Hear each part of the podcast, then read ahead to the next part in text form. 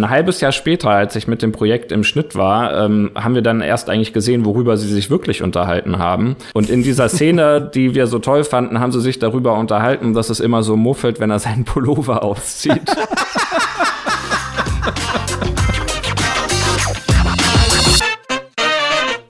Hallo und herzlich willkommen zu Set-Geschichten, dem Podcast, in dem wir euch mit ein paar unterhaltsamen Anekdoten und Geschichten vom Filmset einen Blick hinter die Kulissen geben wollen. Wir wollen euch also erzählen, was die Kamera einfangen könnte, wenn sie mal in die andere Richtung filmen würde. Wer wir sind, das verändert sich von Folge zu Folge immer leicht, aber immer mit dabei ist mein Kollege und Freund, der Werberegisseur Dennis Scher. Hi Dennis. Guten Morgen, Mittag, Abend. Abend ist jetzt, um es mal zu verraten, ja. In dem Fall bei uns jetzt ja. Wir haben wie jede Folge so ein bisschen uns ein Thema vorgeknöpft, richtig?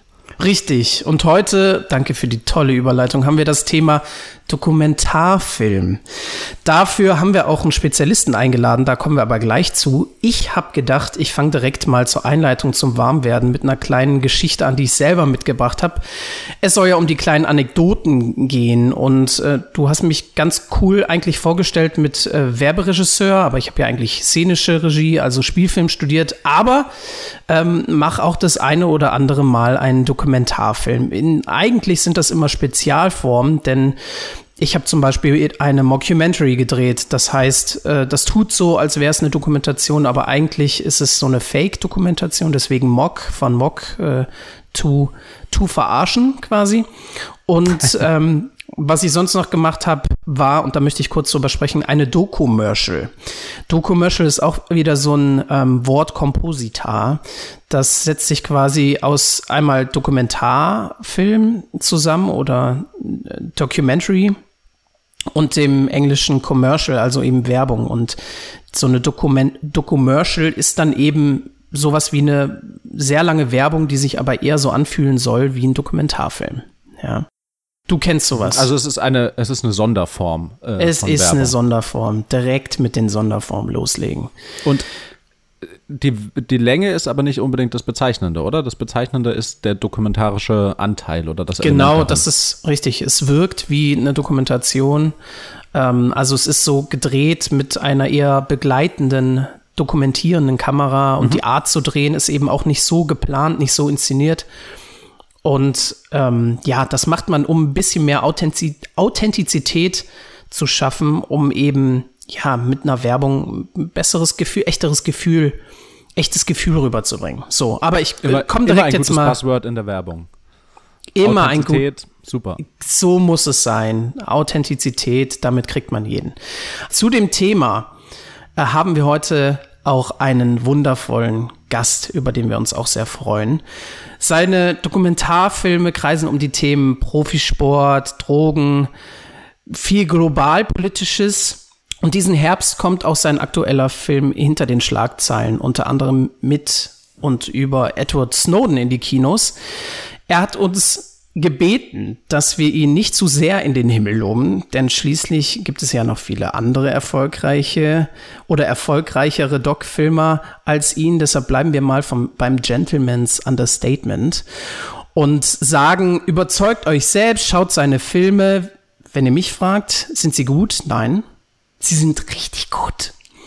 Herzlich willkommen, Daniel Andreas Sager. Hallo. Hallo, danke für die Einladung. Schön, dass du da bist. Ähm, das ist das erste Mal, dass ich jetzt Daniel Andreas Sager gesagt habe, aber das steht ja quasi äh, in jeden, in, in allen Credits steht das immer. Ich kenne dich nur als Daniel Sager, aber das Andreas ist dir schon wichtig, oder? Nee, das ist mir nicht wichtig, aber das steht so in meinem Ausweis, deswegen habe ich gedacht, äh, das kommt auch so mit in die Filme rein.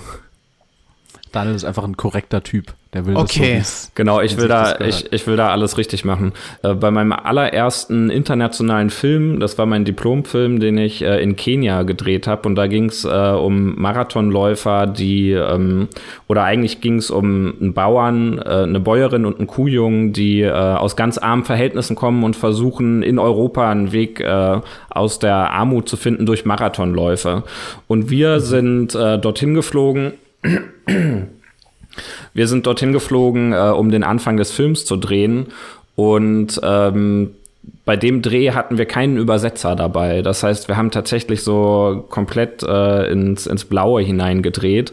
Und es gab wirklich Momente, wo wir ähm, bei den, bei unseren Protagonisten in der Hütte saßen und sie haben gesprochen und es hat sich super natürlich angefühlt und man, man, man möchte im Dokumentarfilm ja immer, dass das Filmteam möglichst wenig beachtet wird äh, und dass es ganz natürliche Situationen gibt.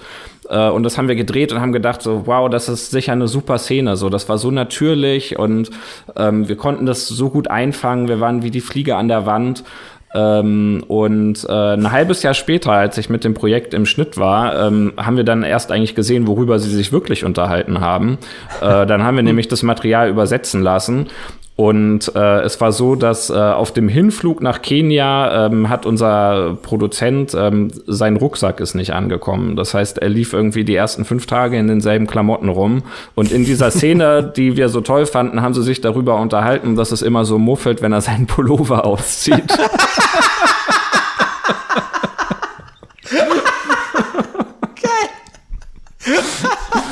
Also, ja. Seitdem habe ich nie wieder ohne Übersetzer gearbeitet, tatsächlich. Oh, das ist so eine schöne Szene. Boah, wenn ich wüsste, was sie sagt. Sie sagt irgendwas bestimmt was ganz Blumiges. Eigentlich hat sie was ganz Stinkiges gesagt. Genau. Oh, geil. Ja. ja, aber das ist dieses Gefühl, wenn du einfach das so viel später erst herausfindest, was da eigentlich gesagt wurde. Ne? Du hast ja die ganze Zeit, du hast schon ein Bild im Kopf. Du kannst ja nicht einfach sagen, ja, es ist mir egal, ich, ich, ich denke nicht drüber nach. Du, du interpretierst ja irgendetwas in die Bilder, die du siehst. Aber das dann so später dann irgendwie zu sehen, so ging es mir dann auch, ähm, das ist ja, ist ja total absurd, weil es auch einfach ganz andere Sachen sind, oft als, als die, an die man denkt, wenn man das so sieht. Ja, äh, ich meine, es ist ja auch eine absurde Szene, dass das, was die Protagonisten sagen, einem das ganze Bild kaputt macht. Ich meine, normalerweise bestimmt man ja mit, äh, äh, was gesagt wird oder hört zumindest zu. Also als Dokumentarfilmer bestimmt man nicht so viel, sondern hört eher zu, was sie sagen. Aber man kann es ja schon lenken mit den Fragen. Und in dem Fall bist du dir dann selber ins offene Messer gelaufen quasi. Ja, genau. Also es war gar nicht so, dass wir da Fragen gestellt haben, um die Situation irgendwie in eine bestimmte Richtung zu lenken, sondern wir wollten einfach die eine ganz natürliche Situation einfangen, wie die in der Hütte sitzen und sich unterhalten. Naja, und dann kam halt das bei raus. ähm, das, ja, deswegen da habe ich natürlich draus gelernt und äh, deswegen nie wieder ohne Übersetzer gearbeitet. Ist das eigentlich derselbe Film, zu dem du mir mal so eine krasse Anekdote schon vor vielen Jahren erzählt hast? Äh, das, das ging doch auch, war das der Film mit dem Marathon, wo es, äh, du weißt, welche Geschichte ich meine, mit dem Olympiastadion ja, genau. und dem Einlauf und so. Das musst du unbedingt ja. erzählen. Leider, Christoph, ich kenne die Geschichte schon, aber ich habe sie jetzt bestimmt auch schon zehn Jahre nicht mehr gehört. Bitte, erzähl diese Geschichte nochmal. Ich erzähle es nochmal, aber es war nicht das Olympiastadion, sondern ähm, der Ort, wo das stattgefunden hat, äh, das war der Kassel-Marathon. Wir haben die Marathonläufer ähm, dann insgesamt ja über ein Jahr begleitet. Das heißt, wir haben in Kenia angefangen zu drehen und haben die dann auch ähm, auf ihrer Reise nach Europa begleitet. Und ihr Ziel war natürlich, auf Marathonläufen Geld zu verdienen. Und ähm, es gab dann ähm, verschiedene Läufe, unterschiedliche Läufe, wo die teilgenommen haben.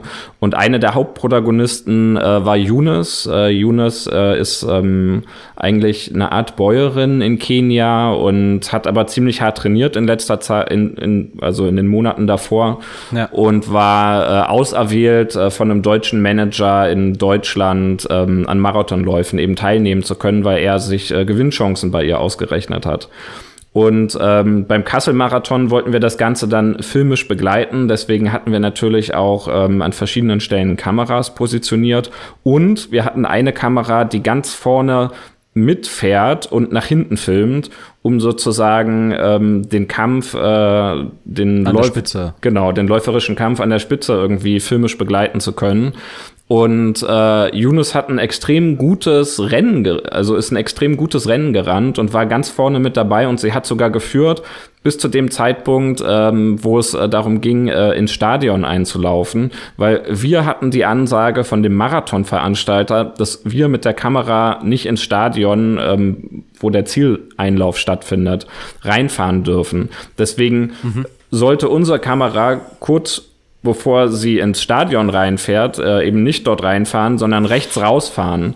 Und ja. äh, Yunus hat gerade geführt und ist der Kamera hinterhergerannt, die rechts rausgefahren ist und Yunus ist oh. hinterhergerannt. In der Zeit ist äh, die nachfolgende Läuferin links vorbei, hat sie überholt und ist ins Stadion reingerannt.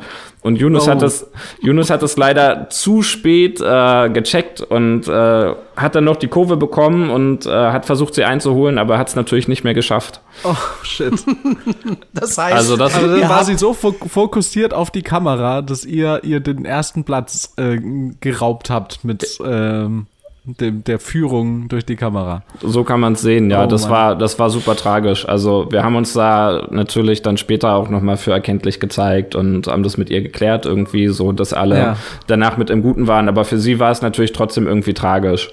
Und für einen Film wäre es natürlich auch schöner gewesen, wenn sie gewonnen hätte. So für sie und auch für uns es war dann auch das Erste, was ihr gesagt habt. Du, also für den Film wäre es auch schöner geworden, wenn du Erster geworden wärst. Was ist denn los? ja, also es ist ein schöner Film draus geworden. Leider hast du ja nicht gewonnen, tja. Habt ihr die, also was ich mich da noch immer frage, ist, warum habt ihr, hat sie das vergessen oder wusste sie das nicht? Hast, habt ihr ihr nicht gesagt, hey, ähm, wir mit der Kamera, wir fahren natürlich nicht ins Stadion rein, also bitte lauf ins Stadion. Naja, also wenn man jetzt äh, nicht hauptberuflich Marathonfilme dreht, äh, sind das natürlich ähm, ja, Eventualitäten, die da das echte Leben nimmt, an die man vorher überhaupt nicht denkt. Äh, also uns war überhaupt nicht klar, dass es zu so einer Situation kommen kann. Ähm, und deswegen waren wir da, also ist das einfach so passiert, ohne dass wir das vorher abgesehen haben. Crazy. Ja, traurig und lustig zugleich. Also tragisch komisch, unglaublich. Ja, ja, also sie war dann halt auch einfach wahrscheinlich so sehr im Tunnel, oder? Also ich meine, wenn man einen Marathon zu Ende läuft, dann ist man eh am Ende seiner Kräfte und dann hat man irgendwie eine Sache vor Augen, die immer vor Augen war.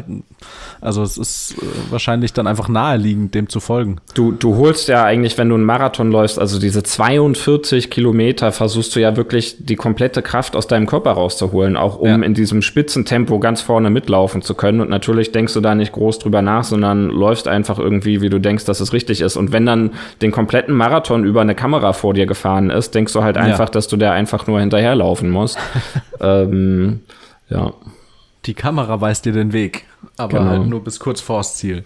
Nee, aber am Ende, am Ende war es dann schon okay. Also finanziell hat das für sie jetzt auch nicht so einen großen Unterschied gemacht, weil beim Kassel-Marathon die ähm, äh, die, die Gewinnsummen sowieso auch nicht so hoch sind. Aber mhm. wir haben das dann natürlich eben auch ausgeglichen für sie und äh, aber es war natürlich, äh, war natürlich trotzdem tragisch ähm, für sie ja. und äh, irgendwie hat es uns natürlich auch sehr leid getan. Und aber ja, wie habt ihr das gemacht? Ist das Teil vom Film geworden dann tatsächlich? Nein, das ist nicht Teil vom Film geworden. Das haben wir dann als eine Art Auf Aufwandsentschädigung. Ich meine, wir sind sowieso, wir haben so viel mit ihr erlebt. Ähm, wir, wir sind so dieses komplette Jahr, wo wir mit ihr irgendwie durch Deutschland gereist sind und überhaupt erstmal nach Deutschland und danach ja, ja auch wieder zurück nach Kenia ähm, das heißt, man ist sich auf eine Art sehr nahe gekommen und ähm, natürlich haben wir dann uns ähm, eine Art Aufwandsentschädigung ihr auch gegeben, sozusagen, mhm. ne? weil sie hat uns so viel von ihrem Leben preisgegeben und dann, dann will man ja auch irgendwie was zurückgeben und ähm, genau. Ja, absolut. Aber äh, ist die, ähm, dieser Zwischenfall quasi, war das Teil vom Film? Habt ihr das irgendwie thematisiert? Also, oder habt ihr nur dokumentiert, wie sie Zweiter geworden dann Nein, es wird, es wird danach erklärt, dass sie, ähm, dass sie vor dem Stadion falsch abgebogen ist. Ähm, das erklärt okay. sie dann einem Journalisten, der da gerade ist, äh, und dadurch, dadurch wird das sozusagen klar.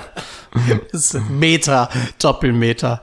Ey, aber das ist, das ist schon wieder so eine, so eine tragisch äh, komische Geschichte, von denen du sicherlich nicht nur eine hast. Bei unserem Vorgespräch ähm, hatte ich mal erklärt, dass es bei uns darum geht, dass man so lustige Anekdoten erzählt. Und da hast du gesagt, ja, eigentlich bin ich ja immer ziemlich ernst und mir passieren gar nicht so lustige Sachen. Dann habe ich dich auf diese Geschichte hingewiesen und das ist natürlich kein Seltenfall, dass das äh, ganz oft so der, der Scheideweg ist, äh, also die Mischung aus äh, tragisch und, und komisch zugleich.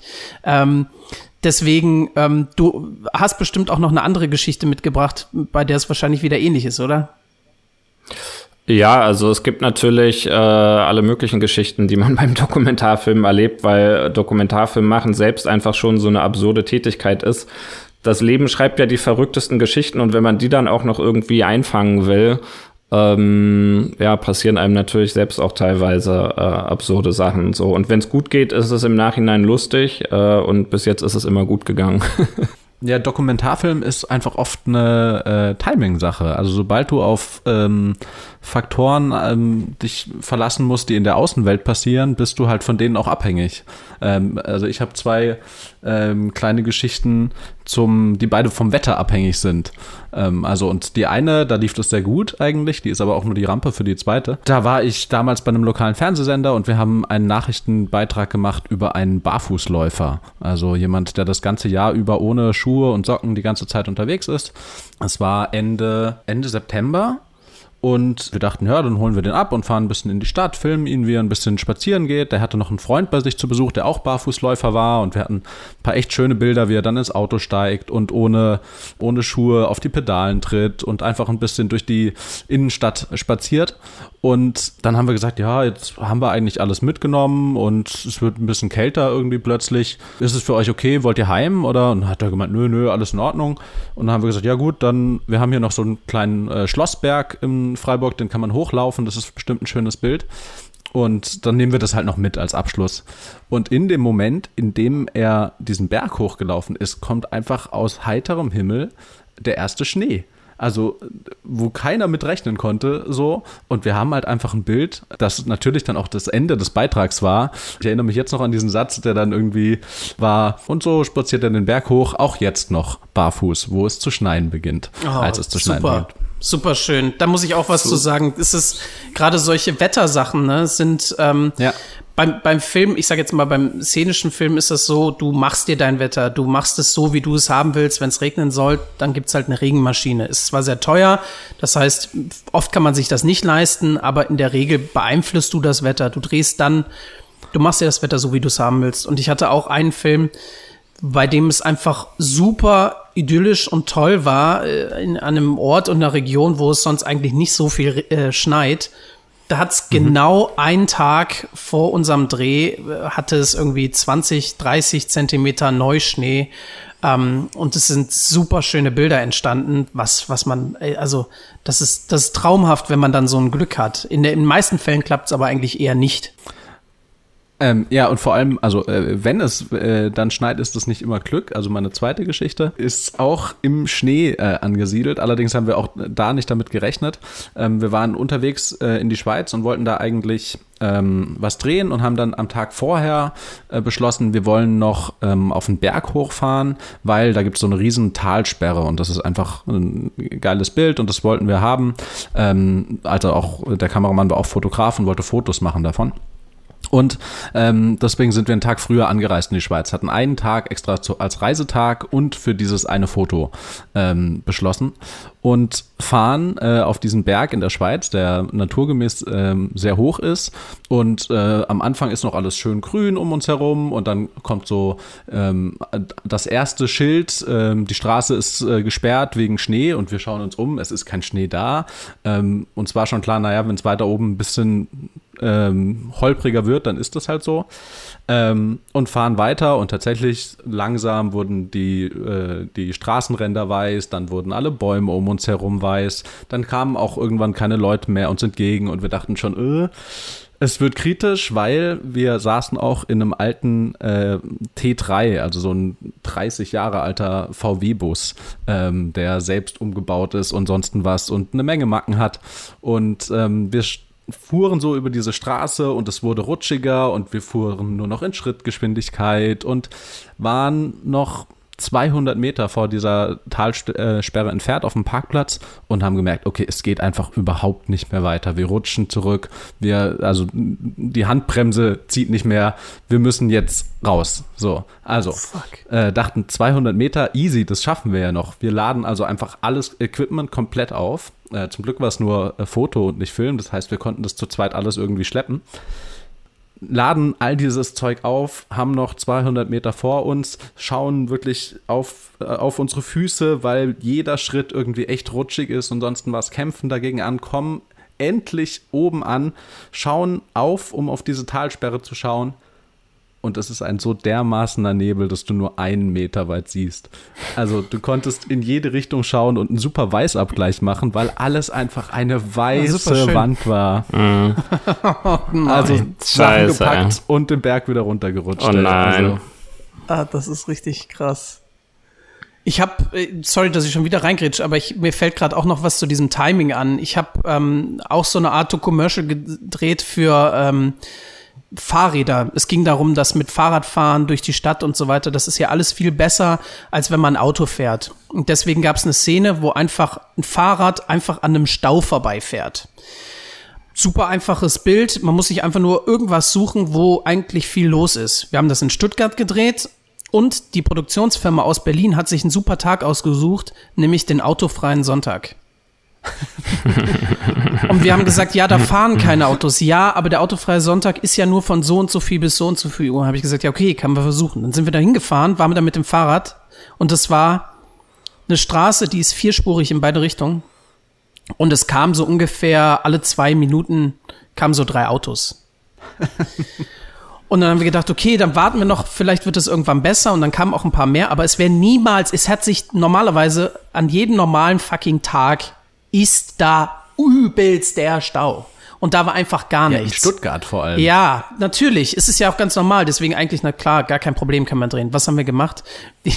darf man, ich weiß nicht, ob man das eigentlich so sagen darf, aber wir haben uns mit drei Autos nebeneinander gestellt an die Ampel und haben einfach Stau gemacht. Es ist nicht so, wir hatten, es gab kein Geld von der Produktion, dass wir irgendwie jetzt 30 Autos gehabt hätten. Wir haben einfach uns an eine grüne Ampel gestellt, vierspurig, haben vier Autos nebeneinander gestellt und sind einfach nicht losgefahren. Und dann kamen irgendwann kamen Autos, die haben sich dann erst gewundert, hm, fährt kein Auto los. Haben die nicht die gehupt, gehupt oder was? Na klar ja. haben die gehupt. Dann haben die gehupt und dann haben wir gesagt, okay, warte, stellen wir jetzt schon mal das Fahrrad an die richtige Stelle, Kamera steht richtig, okay, gut. Ja, gut, wie lange können wir das noch durchhalten? Na gut, vielleicht noch drei Ebenen Autos, also nochmal dreimal vier Autos. Und dann ist, bevor die, Poli die Polizei war leider auch noch direkt gegenüber, also die Polizeiwache.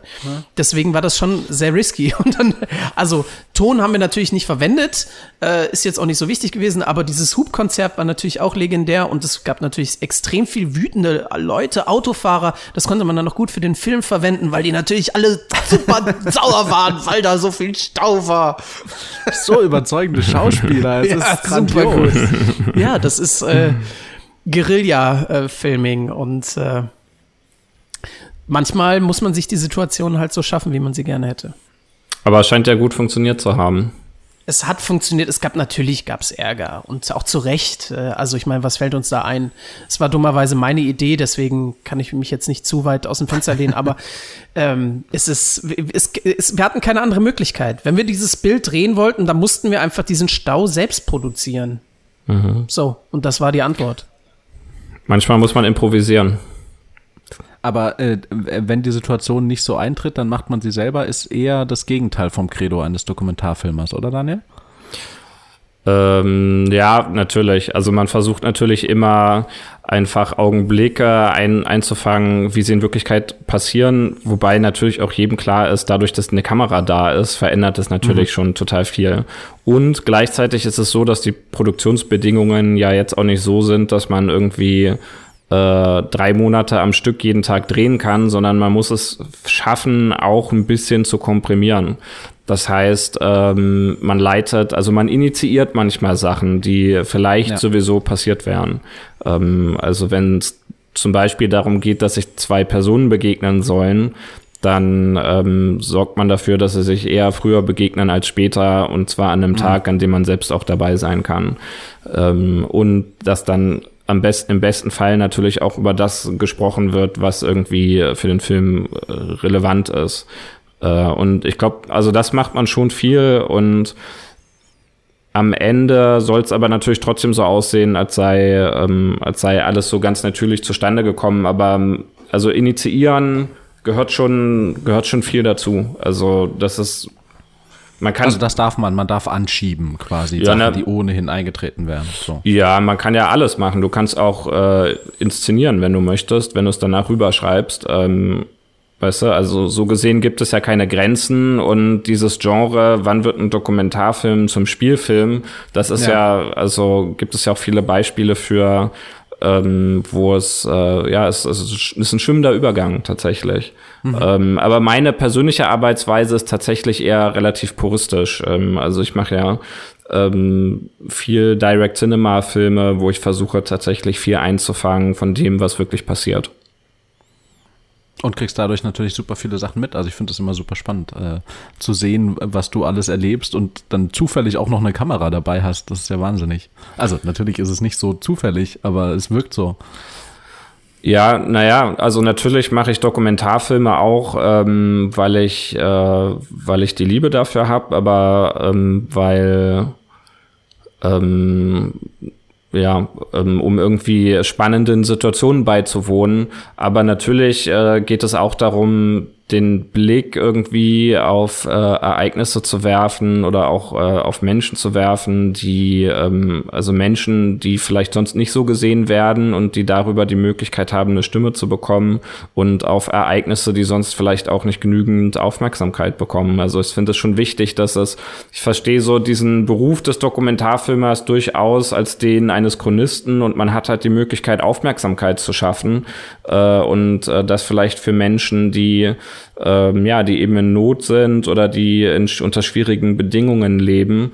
Und dadurch ist man so wie so ein Mittler zwischen den Welten und ähm, ich glaube, dass es sehr wichtig ist, dass wir hier sozusagen in unserer europäischen westlichen Bubble äh, nicht vergessen, dass es ähm, andere Lebensrealitäten äh, woanders gibt einfach. Voll, ja.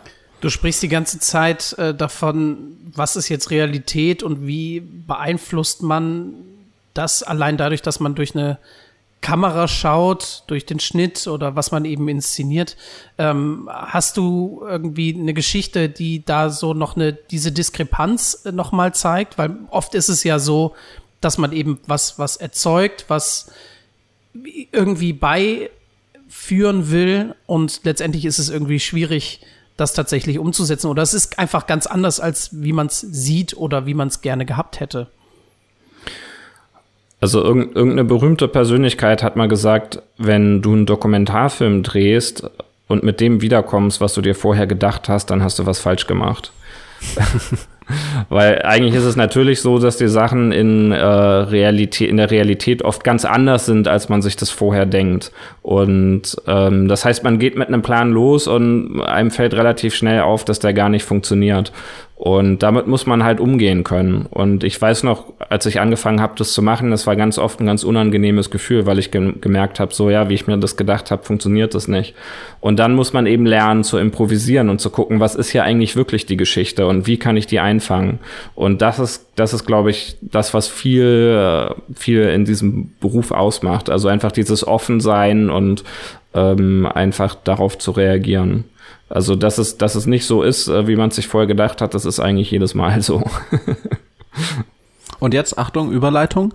Ähm, bei diesem ganzen Offensein und die Not von anderen Leuten zeigen, kommt man auch selber manchmal, also auch selbst manchmal in Not. Äh, richtig? Du hattest eine Geschichte, wo es um Leben und Tod und zwar um deins ging. Ja, genau. Also ähm, es gab jetzt, also ich meine, zum einen bin ich natürlich gerade aus dem Irak äh, wiedergekommen. Da geht es äh, für viele Menschen äh, um Leben und Tod und da sind wir auch in gefährliche Situationen gekommen. Aber ja. äh, mir ist es auch mal bei einer Recherche in Indonesien passiert, dass ich ähm, sehr krank geworden bin und also ich war da, um einen Film in einem ganz abgeschiedenen Dorf zu recherchieren, wo die Menschen Wale fangen mit also aber ohne jegliche Technik, also mit Holzbooten, die ohne Nägel mhm. äh, gebaut sind und ähm, die dann die Wale ähm, erlegen mit äh, Holzsperren, die sie sich selber bauen sozusagen. Und das war sehr abgelegen. Also ich musste mehrmals umsteigen, um da hinzukommen. Und dann gibt es auch nur eine Fähre. Und dann auf dieser kleinen Insel, La Malera heißt die, musste ich dann noch so sechs Stunden mit einem, mit einem Art Bus durch den Dschungel fahren. Und dann mhm. war ich einen Monat da, um zu recherchieren. Und in diesem einen Monat äh, haben mich viele Mücken gestochen. Und da bin ich sehr krank geworden. Also es hat sich am Anfang geäußert als Fieber und äh, ich habe gedacht, ich sitze das erstmal aus, weil ich will jetzt, ich will jetzt hier meine, meine Recherche nicht beenden. Und ja. es wurde aber einfach nicht besser und dann war ich schon drei Tage da. Und äh, dann bin ich äh, eben in diesem Bus auf die andere Seite der Insel in so eine Art Krankenhaus, was da eigentlich auch nur ein kleines Häuschen war. Und da haben sie dann diagnostiziert, dass es ähm, also zum einen Malaria, aber auch Dengue-Fieber war. Es war irgendwie beides gleichzeitig. Krass. Und dann ja. habe ich, dann habe ich da ein paar Tage auf dieser Klinik gelegen und der Arzt kam jeden Tag rein und meinte, die Blutwerte werden immer schlechter. Und äh, es, es kann, also es kann irgendwie zu jedem Zeitpunkt könnte mein Körper kollabieren und dann könnte er mich mit diesen technischen Möglichkeiten, die er hat, äh, nicht am Leben halten. Ja. Und oh parallel ging dann natürlich irgendwie ein Kampf mit meiner Krankenkasse los, dass die mich irgendwie von dieser Insel runterholen müssen. Und das ist dann, das hat eine Weile gedauert, weil es sehr bürokratisch war, aber dann war der Flieger unterwegs. Und ich weiß noch, am letzten Abend kommt der Krankenpfleger zu mir ins Zimmer rein und meinte, er will mir noch irgendwas spritzen. und ich meinte, okay. Klar. Man konnte sich mit denen aber natürlich auch nicht unterhalten, weil keiner Englisch gesprochen hat. Da meinte aber ich, privat, also das hatte nichts mit deinem Aufenthalt zu tun. er wollte nur fragen, ob er dir was spritzen darf. naja, ich wusste nicht, was es ist. Auf jeden Fall, scheinbar war es echt dringend, das mir irgendwie reinzuhauen. Und äh, er, er haut mir die Spritze rein und und ich weiß noch, es hat keine fünf Sekunden gedauert. Da hat äh, mein Herz immer schneller angefangen zu schlagen. Und mhm. richtig schnell, richtig schnell, mein ganzer Körper hat gezittert. Ich habe nur noch geschrien. Bumm. Und dann war ich irgendwie weg. Äh, und dann wieder da. Und mir ist erst sehr viel später aufgefallen, dass ich wirklich lange ohnmächtig gewesen bin. Weil als ich wieder aufgewacht bin, stand der komplette Raum voll mit Menschen. Der Arzt war da, der eigentlich Krass. zu der Uhrzeit oh gar Gott. nicht im Krankenhaus war, sondern zu Hause. Das heißt, der ist auch noch dahin gefahren. Und äh, das war, das war schon richtig heftig irgendwie. Und äh, Aber genau. was war das? Was wurde dir gespritzt? Adrenalin. Es, Nee, nein, es war irgendein Medikament am Ende. Die Ärzte in Deutschland, da habe ich mich dann natürlich nochmal richtig durchchecken lassen, haben mir gesagt, das war, es lag jetzt, also das Medikament war vielleicht der Auslöser, aber man weiß es nicht. Der Körper ist einfach auf eine Art kollabiert aufgrund von einem, von der Krankheit, von der Belastung, Belastung ja, von okay. eventuell auch den Medikamenten. Und genau, am Ende war dann alles gut. Äh, die haben mich da ausgeflogen. Ich kam erstmal in Bali in, in Krankenhaus äh, auf die Intensivstation. Die haben mich da wieder fresh gemacht. Dann bin ich nach Deutschland geflogen. Ich wurde hier durchgecheckt. Das war alles super. Ähm, und genau, in Erinnerung geblieben ist mir das aber natürlich trotzdem. Deswegen, äh, Dengue-Fieber ist tatsächlich auch eine sehr unterschätzte Krankheit. Ähm, die ist viel gefährlicher aus meiner Sicht als Malaria für uns Europäer, weil wir können uns Malaria-Medikamente leisten und gegen Dengue-Fieber gibt es aber keine Medikamente. Das Einzige, was man tun kann, ist äh, Prävention. Deswegen an dieser Stelle ähm, benutzt Mückenschutz und Mückennetze. Boah. Ah, die Prävention ist keine Impfung, sondern äh, Prävention vor den Mückenstichen. Äh, ja, genau. Es gibt mittlerweile eine Impfung, äh, habe ich neulich gesehen, aber nur für Leute, die Dengue-Fieber schon mal hatten weil ja, ähm, wenn man es zum zweiten Mal bekommt, ist es manchmal gefährlicher als beim ersten Mal. Mhm. Ähm, genau, aber das kann jeder nochmal auf Google nachlesen. Wie es dir dann gegangen ist, weil da ist auch, weil es auch eine Geschichte darüber gibt.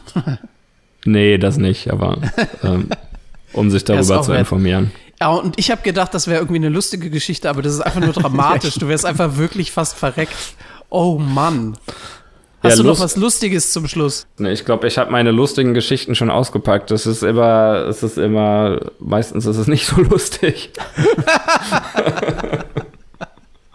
Ja, es geht hoch her im Dokumentarfilm, aber das ist ja auch so. Die, die wahre Welt ist halt auch nicht äh, immer äh, friedlich und äh, beschönigend oder, oder zu beschönen, sondern kann halt dann einen manchmal auch kalt erwischen. Ja, man muss auch dazu sagen, dass ich halt äh, mir oft heftige Themen raussuche und in Regionen unterwegs bin, ähm, die nicht so stabil sind. Ne? Also ja. ähm, ich habe auch eine Doc gedreht über einen Strahler. Ein Strahler ist jemand, der ähm, Kristalle ähm, sucht. Also so, so ähm, Edelsteine, Kristalle, Diamanten und so weiter. Und ähm, das kann man quasi überall in den Bergen, aber es gibt spezielle Strahler, die begeben sich in besonders ähm, tolle Gletschergebiete, wo sonst niemand hingeht. Und da finden die dann eben auch die richtig großen geilen Kristalle, die dann auch wieder abgeholt werden müssen mit dem Helikopter, weil du da gar nicht, äh, die kommen da gar nicht mehr mit runter, ja. Also die müssen dann, ähm, die klettern zwar wieder runter, aber die geben dann quasi ihre, ihren Schatz, geben sie dann oben auf. Also es ist jetzt nicht, dass man da irgendwie äh, Wege langlaufen könnte äh, und da am, am Straßenrand dann irgendwelche Kristalle findet, sondern die gehen dann wirklich über die Gletscher. Und da habe ich gedacht, wow, das ist ja super cool. Das heißt, ihre Aufgabe ist eigentlich, die Koordinaten durchzugeben, wo diese Riesenklunker dann liegen. Nee, die machen quasi ähm, das so, dass sie, die sind über Wochen tatsächlich auch in diesen, in diesen Gletschern unterwegs, übernachten dann auch in so kleinen Höhlen, die sie sich machen oder direkt an der Wand, an der Felswand oder an der Eiswand. Und ähm, wenn sie dann was gefunden haben, dann äh, sagen sie dem, äh, rufen sie den Helikopter an oder das Helikopterunternehmen und sagen, ähm, ihr könnt, wenn ihr Zeit habt, kommt bitte vorbei in den nächsten Tagen und holt das ab. Die machen dann eine Kiste fertig, die lassen die da stehen, geben dann die Koordinaten durch und dann wird's abgeholt. Genau. Und ich habe gedacht, hey, das ist ja mega cool. Ja, das wollen wir auf jeden Fall äh, begleiten, weil das war quasi auch nur so ein, wenn man so möchte, so ein Sidequest äh, dieser Dokumentation, die ich da auch gedreht habe.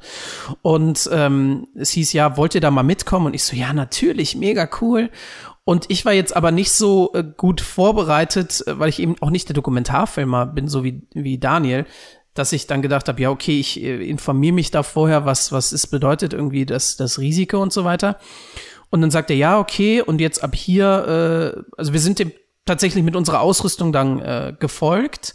Ich hatte noch äh, zwei Kameraleute dabei und dann hieß es, ja, okay, jetzt müssen wir uns die Spikes anziehen. Also da mussten wir so Überschuhe über die äh, Füße ziehen, die quasi so Stacheln hatten, die so äh, zehn Zentimeter lang sind und damit wir wirklich dann im Eis laufen äh, konnten, in den Gletscher lang. Und dann ähm, hat er gesagt, ja, okay, jetzt müsst ihr auch aufpassen, geht bitte wirklich nur da lang, äh, wo ich lang gehe, weil hier, guck mal, da seht ihr das da drei Meter weiter? Ja, da ist letzte Woche erst jemand runtergefallen, ist tot. Ähm, und da vorne, da hinten links, da bitte auch auf gar keinen Fall, weil da ist mal jemand reingefallen, der ist auch, der ist nicht direkt gestorben, aber der ist, den hat man auch nicht mehr gekriegt. Und ich so, was heißt nicht mehr gekriegt? Ja, der ist da einfach nicht mehr rausgekommen und so. Also bleibt einfach, wo, wo ich bin.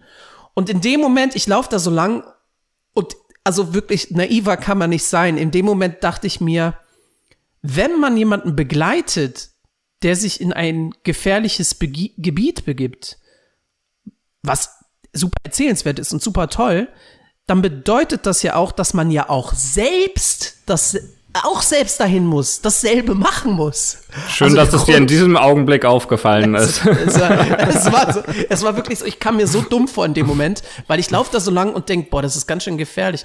Und der einzige Grund, warum wir ihn jetzt begleiten, ist, weil das einfach eine riskante Situation und ein riskantes Manöver ist und das irgendwie auch aus dem ganzen Gebiet, äh, ja, ist ja nicht der einzige Strahler, die, der ist der krasseste Strahler, also der die krass in die krassesten Gebiete geht und das einfach so durchzieht. Also mega krass. Also ich war äh, dumm und naiv äh, und äh, ich bin Gott sei Dank, ihr seht es jetzt, äh, heil wieder äh, rausgekommen, aber da musste ich kurz schlucken und dachte so, ja, könnte mir auch passieren. Würdest du das wieder machen? Ich, ich weiß es nicht. Also ich muss es ja nicht wieder machen. Ich meine, ich habe den Film ja schon gemacht.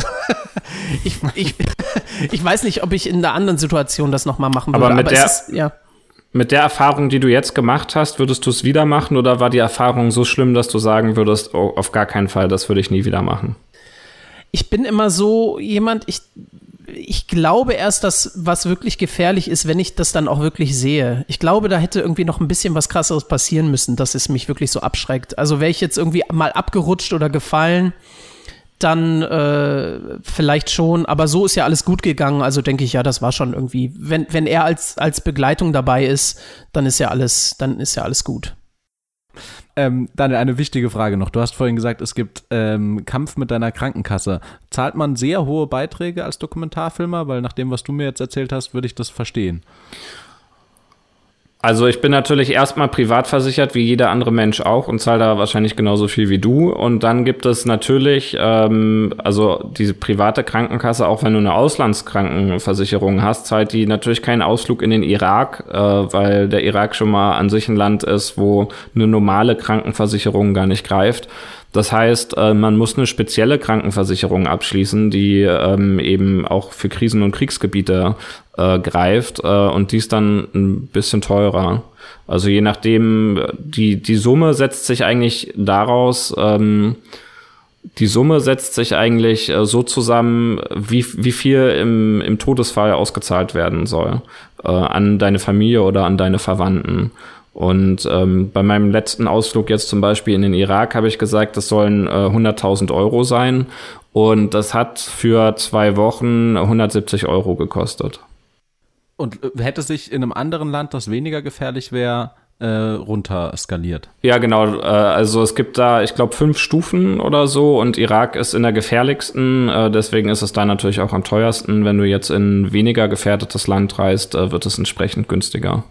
Okay, das heißt, man ähm, lebt als Dokumentarfilmer nicht automatisch äh, teurer, äh, nur wenn man wie du die ganz gefährlichen Gebiete besuchen möchte. Genau, in äh, den. Immerhin. Genau. So ist es. Das ist doch ein super Abschluss ähm, für diesen Versicherungsratgeber-Podcast, den wir haben. Diesen und andere Versicherungstypen, die es sonst noch so bei Filmen gibt und wie man sich als Tonmann versichert oder auch als Spielfilmregisseur, erfahrt ihr in der nächsten Folge. Vielleicht, ich mache jetzt schon Spekulationen und Hoffnungen für Sachen, die vielleicht gar nicht passieren. Aber man kann sich vielleicht drauf freuen und vielleicht haben wir jetzt den einen oder anderen Versicheren, versichert, Versicherungsinteressierten ähm, äh, jetzt mitgenommen auf die diese Reise. Vielen, vielen Dank, Daniel, dass du heute da warst und deine Geschichten erzählt hast. Es war sehr unterhaltsam und skurril und vor allem auch ja, beängstigend dramatisch. Aber was anderes haben wir auch nicht erwartet. Danke, Daniel. Danke für die Einladung, hat Spaß gemacht. Herzlichen Dank. Du hast auf jeden Fall unsere äh, erste Episode stark bereichert. Äh, wir sind sehr froh über einen Gast wie dich. Ähm, super cool, dass du da warst. Das freut mich. Super, dann sehen wir uns äh, das nächste Mal wieder, wieder mit einem anderen Gast. Und äh, ja, äh, wir hoffen, ihr äh, abonniert uns, ihr ähm, hört diesen Podcast und schaut auch gerne bei der nächsten Folge vorbei von Set-Geschichten. Auch Christoph, nochmal vielen Dank an dich. Du hast das Schlusswort.